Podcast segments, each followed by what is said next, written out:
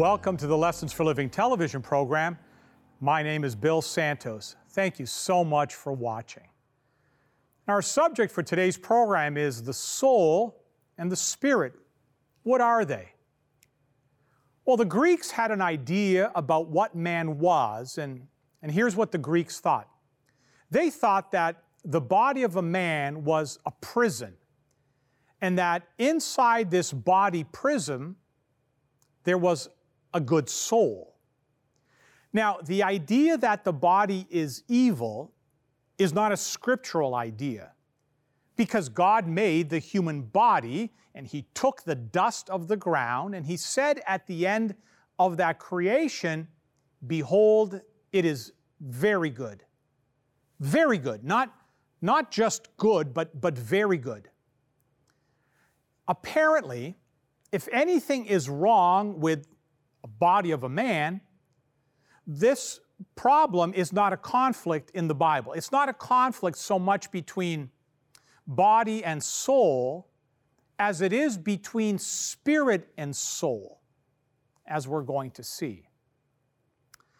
Now, the Hebrew view of man was absolutely the reverse of the philosophical content of the Greeks.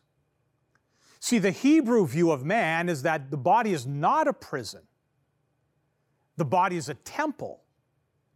Now, there's an obvious world of difference between going to the temple and going to prison. The Hebrew view of man was completely different. Man was something noble, like a temple, not the defiling and degrading like a prison. Next, the Hebrew view of the soul was not that the soul could live independent of the body, but rather that the body and the soul were so linked together as to be inseparable.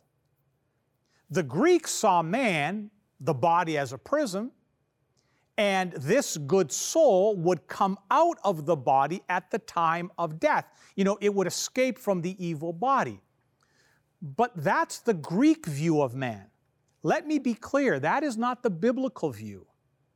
The Hebrew view of man was that when man died, his soul did not escape from the body, but the two were inextricably linked together so that the soul could not leave and live independent of the body. That the soul ceases to exist when the body dies. The idea that man has an immortal soul was derived from the Greek view of man and not the Bible. The Bible is entirely foreign to this idea. Only God has immortality.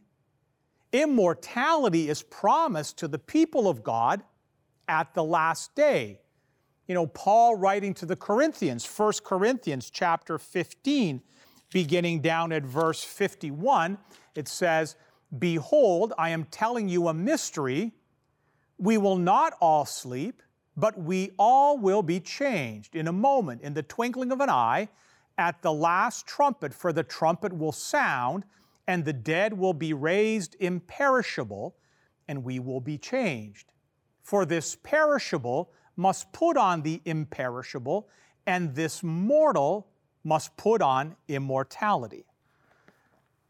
Now, some of you may be thinking, well, doesn't he know that when the man dies, the Bible says that the spirit returns to God who gave it? I mean, doesn't he know what the Bible says? Well, yes. I mean, let's go to Ecclesiastes chapter 12 and let's read in verse 7. Then the dust will return to the earth as it was, and the spirit will return to God who gave it. You see, the Bible states the spirit will return to God who gave it. There's no question about that. But, but what is it that returns to God? The difficulties in regard to this text stem from a failure to properly distinguish between the Spirit of God, the Holy Spirit, and the Spirit of man. I want you to notice carefully that the Spirit of God, the Holy Spirit, are not always the same thing. You see, anytime you read the Bible, you must ask when you see the word Spirit, is this the Spirit of God? Is this the Holy Spirit? Or is this the Spirit of man? That is extremely important. Otherwise, failing to do that, you will draw some ridiculous conclusions. In Genesis 2, verse 7, we have the, the record of the creation of man. Let's look at that. Then the Lord God formed the man of dust from the ground and breathed into his nostrils the breath of life, and the man became a living soul. So you can see the man here that God has made was made from the dust of the ground.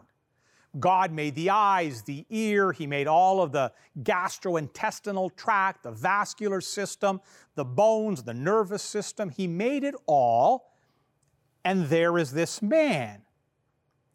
But he's not alive, he's not a living soul.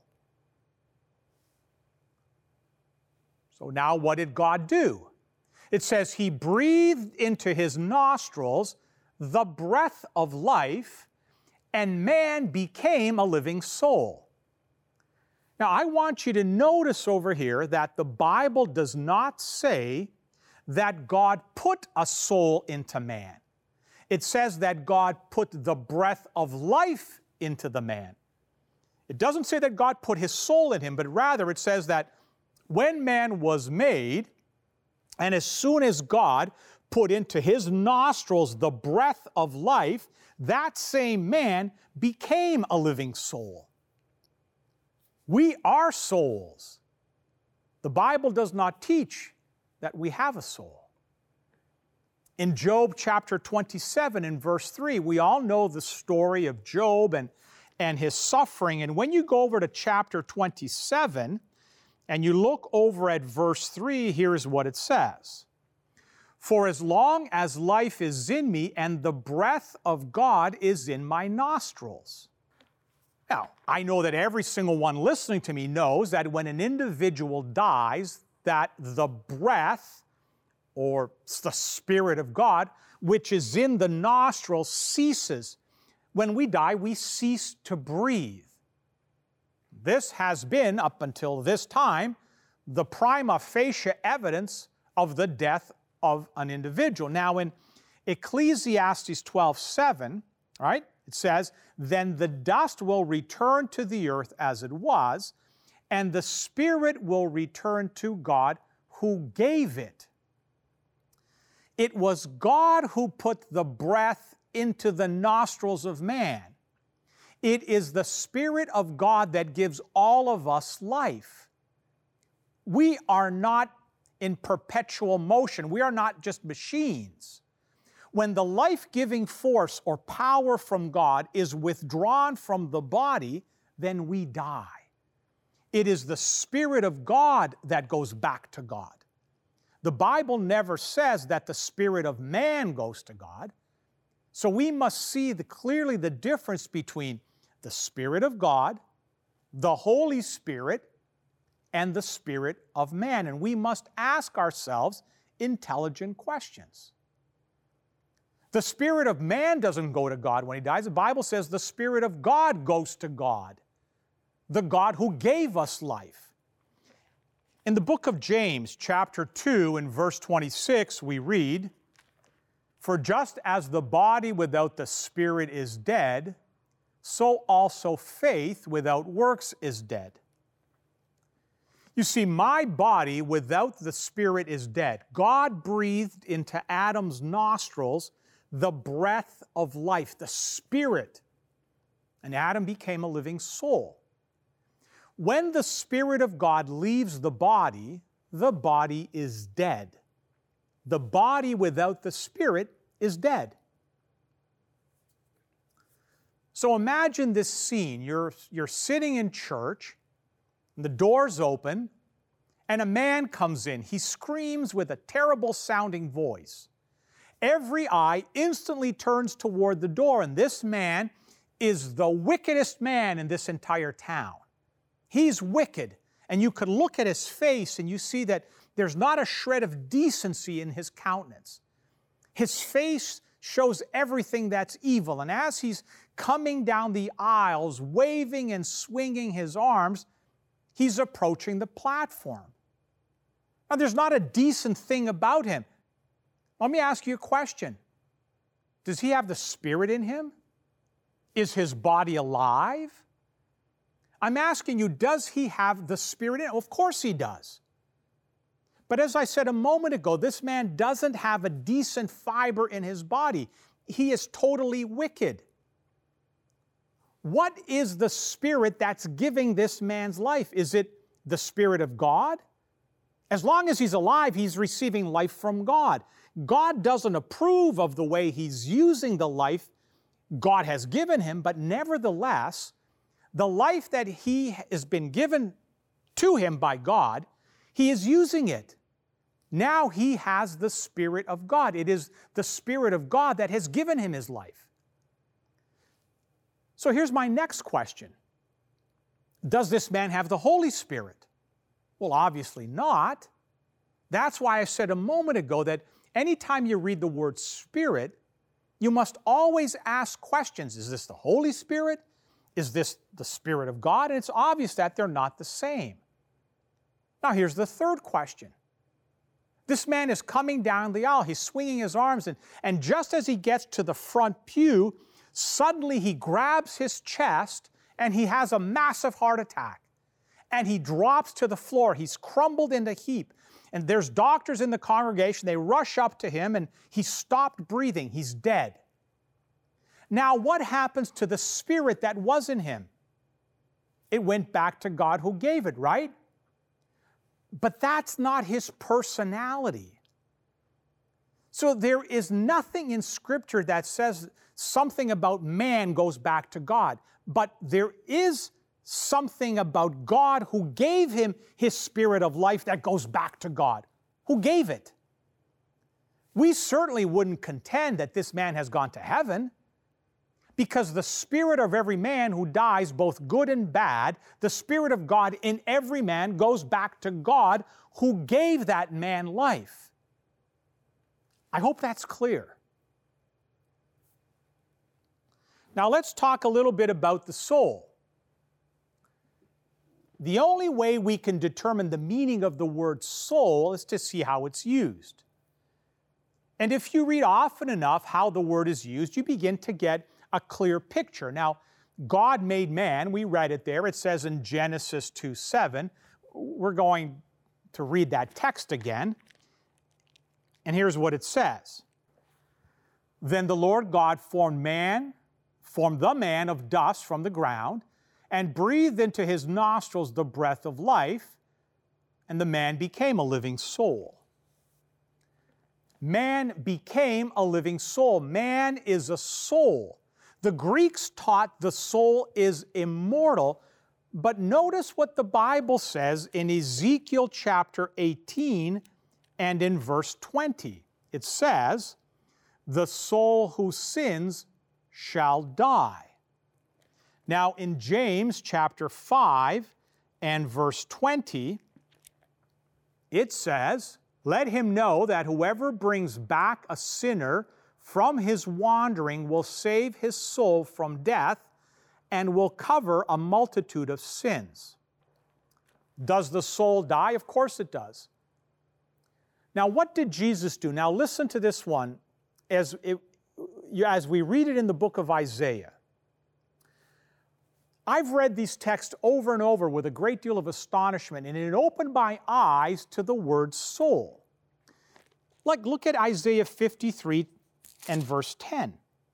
Yet it was the will of the Lord to crush him. He has put him to grief. When his soul makes an offering for guilt, he shall see his offspring, he shall prolong his days. The will of the Lord shall prosper in his hand. Now, this is speaking about our Lord upon the cross. It says, when his soul makes an offering for guilt. It doesn't say his body, it says his soul an offering for guilt. The next verse, verse 11, Isaiah 53, says, out of the anguish of his soul, he shall see and be satisfied. By his knowledge shall the righteous one, my servant, make many to be accounted righteous, and he shall bear their iniquities. The Lord upon the cross never complained about what men did to his body, not one complaint. The thing that drew a cry of complaint from the lips of our Lord was what the Father did to him when he turned his back upon him, and our Lord cried out in his soul, in his feelings, I can't understand it. My God, my God, why have you forsaken me? This was not an agony of his flesh, it was an agony of his soul. Isaiah 53, verse 12. Because he poured out his soul to death and was numbered with the transgressors, yet he bore the sin of many and makes intercession for the transgressors.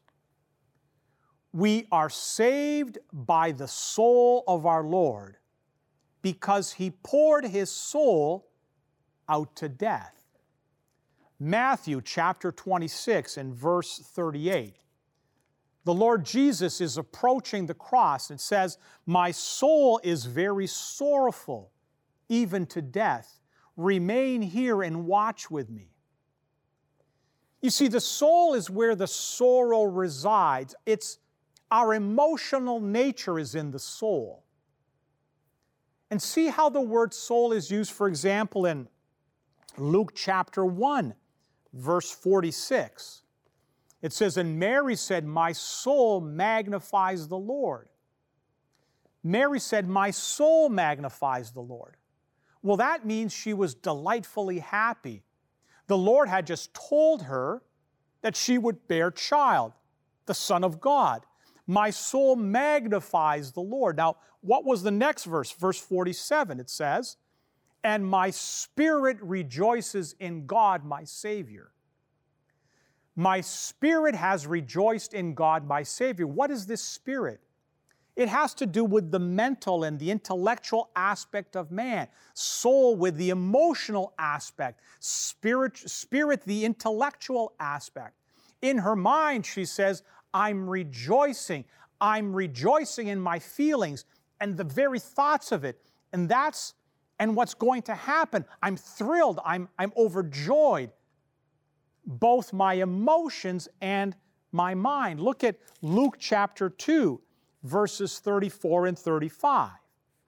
And Simeon blessed them and said to Mary, his mother, Behold, this child is appointed for the fall and rising of many in Israel and for a sign that is opposed, and a sword will pierce through your own soul also, so that thoughts from many hearts may be revealed. Notice it says, A sword will pierce your soul. What is it saying? This was a foretaste of that which would happen at the cross, the agony that his mother would go through, which no doubt she did the agony in her feelings. Luke 21, verse 19, it says, By your patience possesses your souls. In other words, don't let your feelings run away with you. He's talking here about the destruction of Jerusalem, and he says, Don't panic. Don't let your feelings overwhelm you. Now, very quickly, as we come to the end of the program, let's look at the word spirit here in 1 Corinthians chapter 2 and verse 12. Now we have received not the Spirit of the world, but the Spirit who is from God, that we might know the things that have been freely given to us by God. We are to think the way God thinks. Colossians chapter 2, verse 5 says, For though I am absent in the flesh, yet I am with you in spirit, rejoicing to see your good order and the steadfastness of your faith in Christ. So Paul says, Though I am absent in the flesh, yet I am with you in spirit. What does this mean? Right? If you think like a Greek, or a spiritualist, then what you read is, is I will be with you in spirit. That means Paul would leave his body and his spirit would leave his body and he'd be there walking amongst them, but they couldn't see him because he was in spirit. Now, if, if you're thoroughly contaminated with a Greek philosophical view of man, that's what you would come up with. But we're following Hebrew thought here. So, what did he say? He said, Though I'm absent in the flesh, I'm there in spirit. What is it? I'm thinking about you. I am thinking about you. 1 Thessalonians chapter 5, verse 23 says, Now may the God of peace himself sanctify you completely, and may your whole spirit, soul, and body be preserved blameless at the coming of our Lord Jesus Christ. Let me try to put this into the language of the 21st century. Paul says, I pray that God will preserve you completely, physically, emotionally, mentally, blameless. The soul and the spirit are not the same, very different. But this is biblical anthropology. This is the way man is seen, not by the Greeks. This is the way man was seen by the Hebrews. I see a human as a body. I see them as an emotional being. I see them as an intellectual being. And God sees us all three ways. And He wants to reconcile them all and make them beautiful and perfect by the indwelling Spirit. And so, what happens when a man dies? The thing that happens when a man dies is that his power for feeling is over, his power to think is over until Jesus gives it back to him in the resurrection. Friends, may this truth comfort and strengthen us onto that great day. In Jesus' name, let's pray. Father in heaven, thank you. Thank you for your love and your mercy. Thank you for the clarity of Scripture that allows us to fully understand what for many is so complicated and so confusing. Father, we are living souls, and we long for that day when Jesus will return and we will receive from your hand the gift of immortality. Make it so that each and every person listening to me and the ones that they love will be there on that day. We pray in Jesus' name. Amen.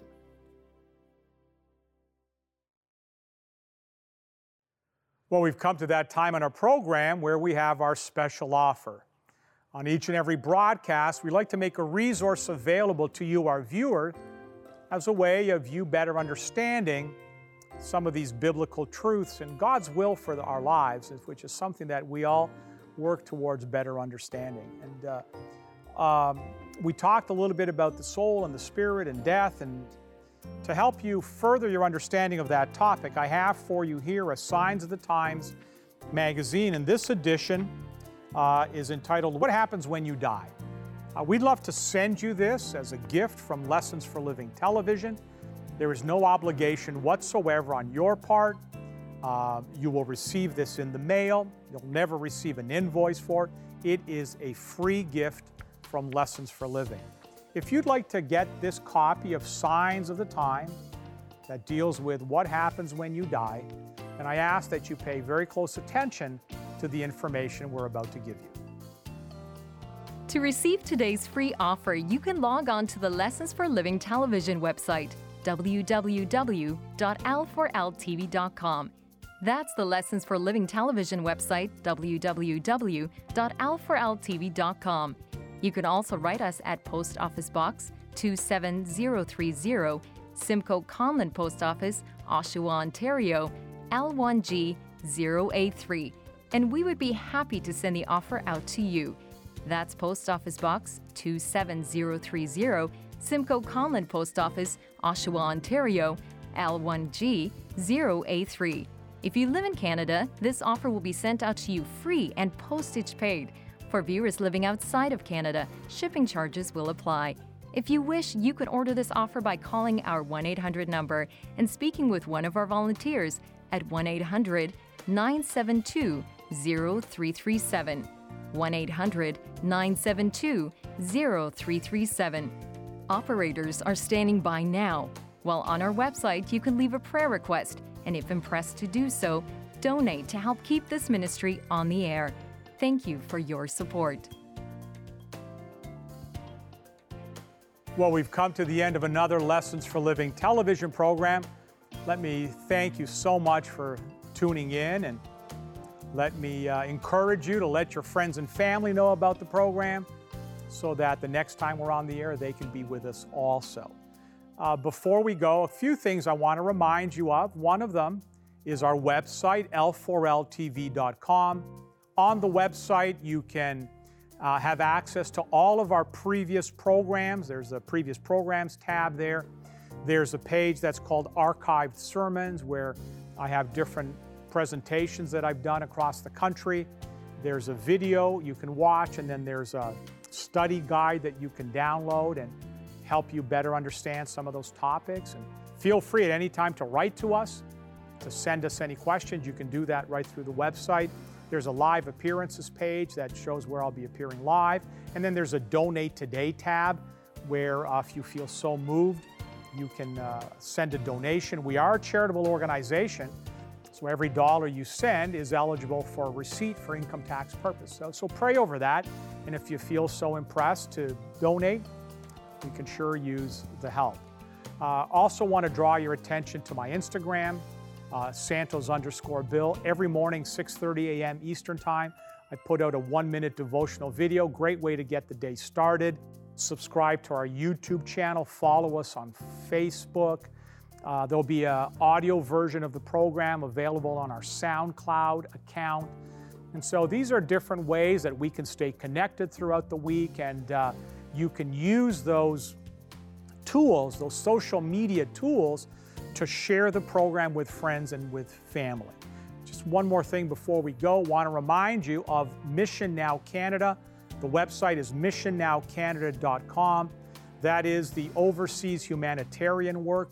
We've got some exciting projects coming up in South America, Central America, uh, in Asia. So check out missionnowcanada.com.